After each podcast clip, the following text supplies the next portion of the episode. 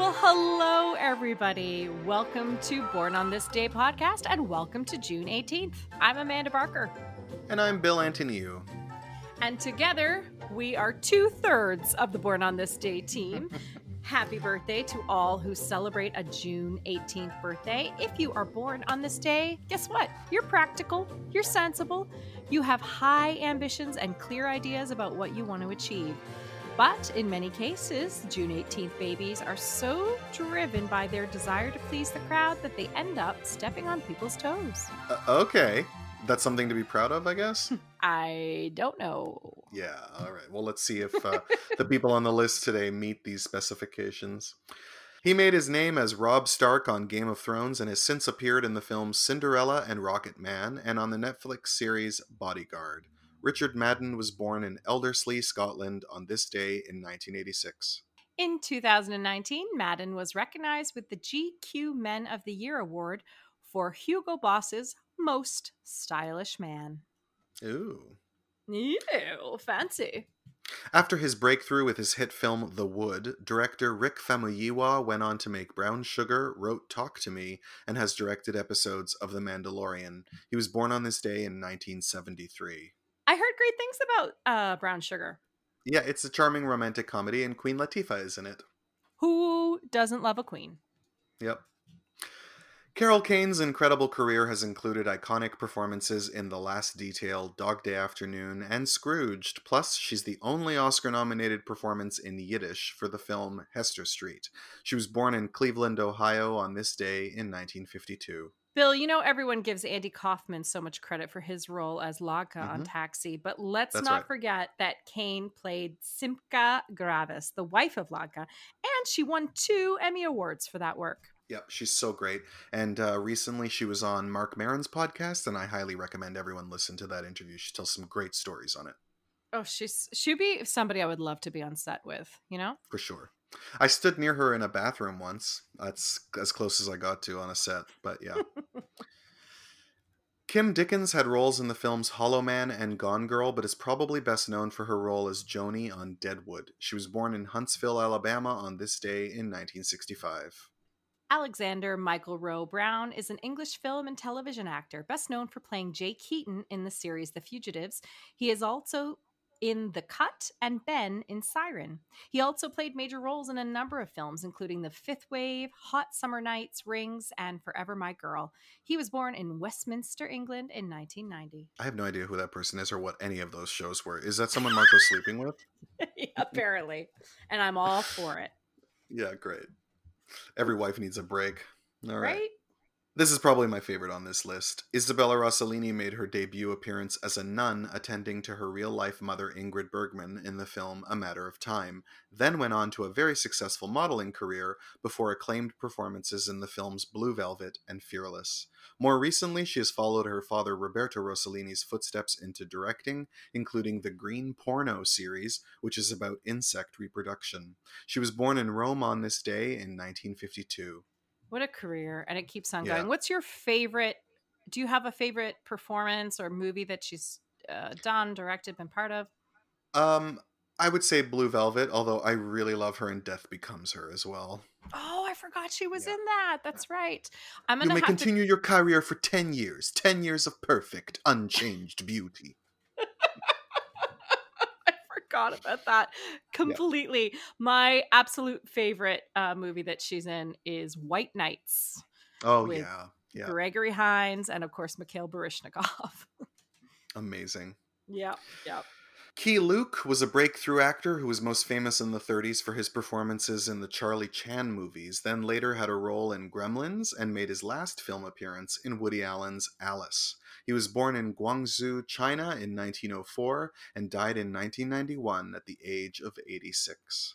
He was the first Chinese American contract player signed by RKO, Universal Pictures, and Metro Goldwyn Mayer, and was mm-hmm. one of mm-hmm. the most prominent Asian actors of American cinema in the mid 20th century. Brian Benben had big success with the long running series Dream On and The Brian Benben Show, trying without too much success to turn it into a film career with movies like Radioland Murders. He was born in Winchester, Virginia on this day in 1956.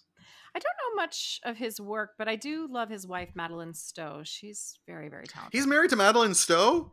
Yes. Oh my god, talk about marrying up. They're like the Marco and Amanda of like Hollywood show business.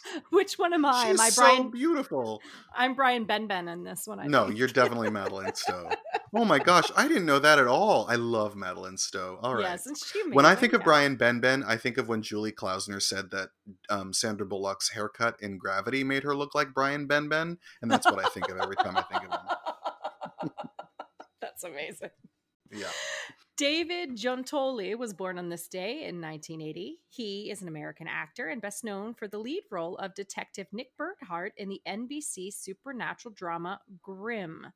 Okay, so here's my thing with that show. Again, Grimm. no idea who you're talking about. Marco has apparently been only watching television at two o'clock in the morning. Yes, that's actually true. And what happens with Grimm, uh, I don't know if it's still on, but in the last few years, he will put that show on and nothing knocks me out like that show. So I will fall right asleep. I'll usually wake up in the middle in a climax scene. And the only thing I can tell you about that show is that every single person, their face gets CGI'd into an animal when they're mad. So they just Oh, go, hilarious. they're all wolves or whatever. So he'll be, they'll be like, and I told you, "Rawr," and then they go back to whoever they are. That's like every scene ever in Grimm. Oh my god, that's funny. All right, here's probably the most famous on this list. What would the Fab Four be without the songwriting talents and good, wholesome looks of Paul McCartney? The legendary musician was born on this day in Liverpool in 1942. There are obviously so many songs that are associated with McCartney, but Mhm.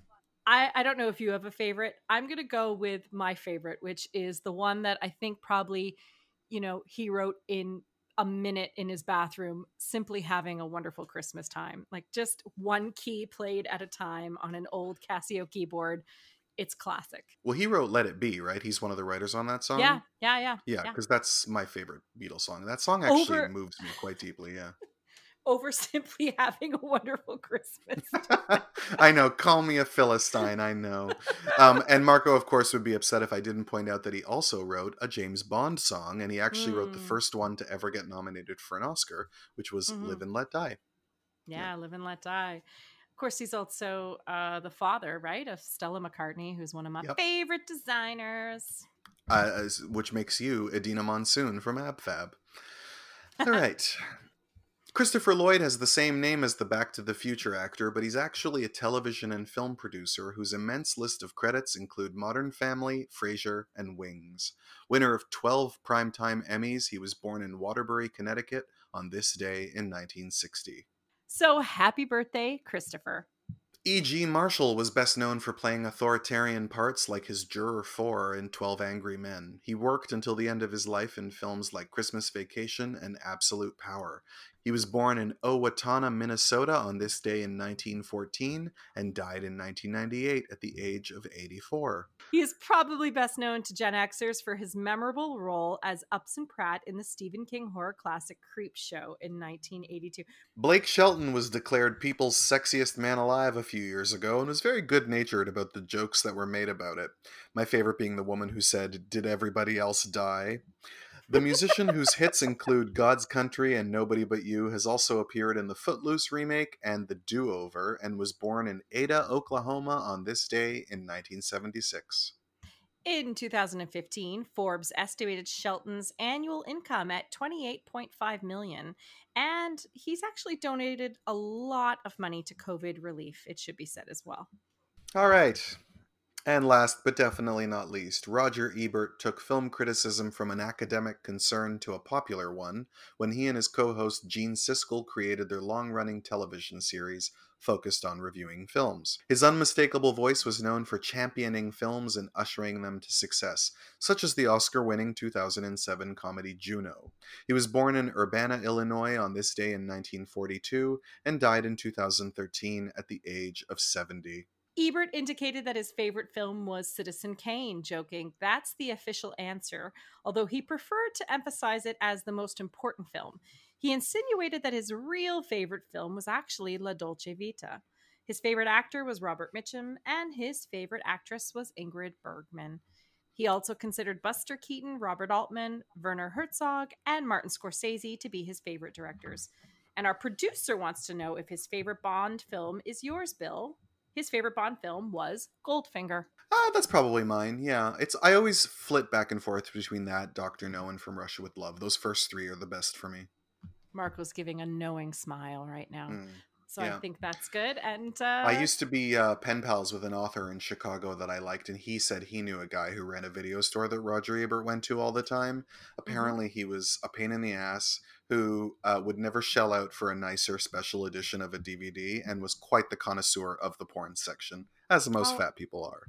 I believe all of this. I believe Yes. all of this. He was uh, he was known for being very grumpy, which was interesting because, of course, before he died, he had to have that surgery, which put him in a perpetual smile, which I always Yep. thought was really interesting. So, everybody, thank you so much. And if you were born on June 18th, maybe you found some commonalities with some of these uh, notable people born on your day. But, anyways, happy birthday. I'm Amanda Barker Bill Antoniou, and we'll see you tomorrow. here on Born on This Day.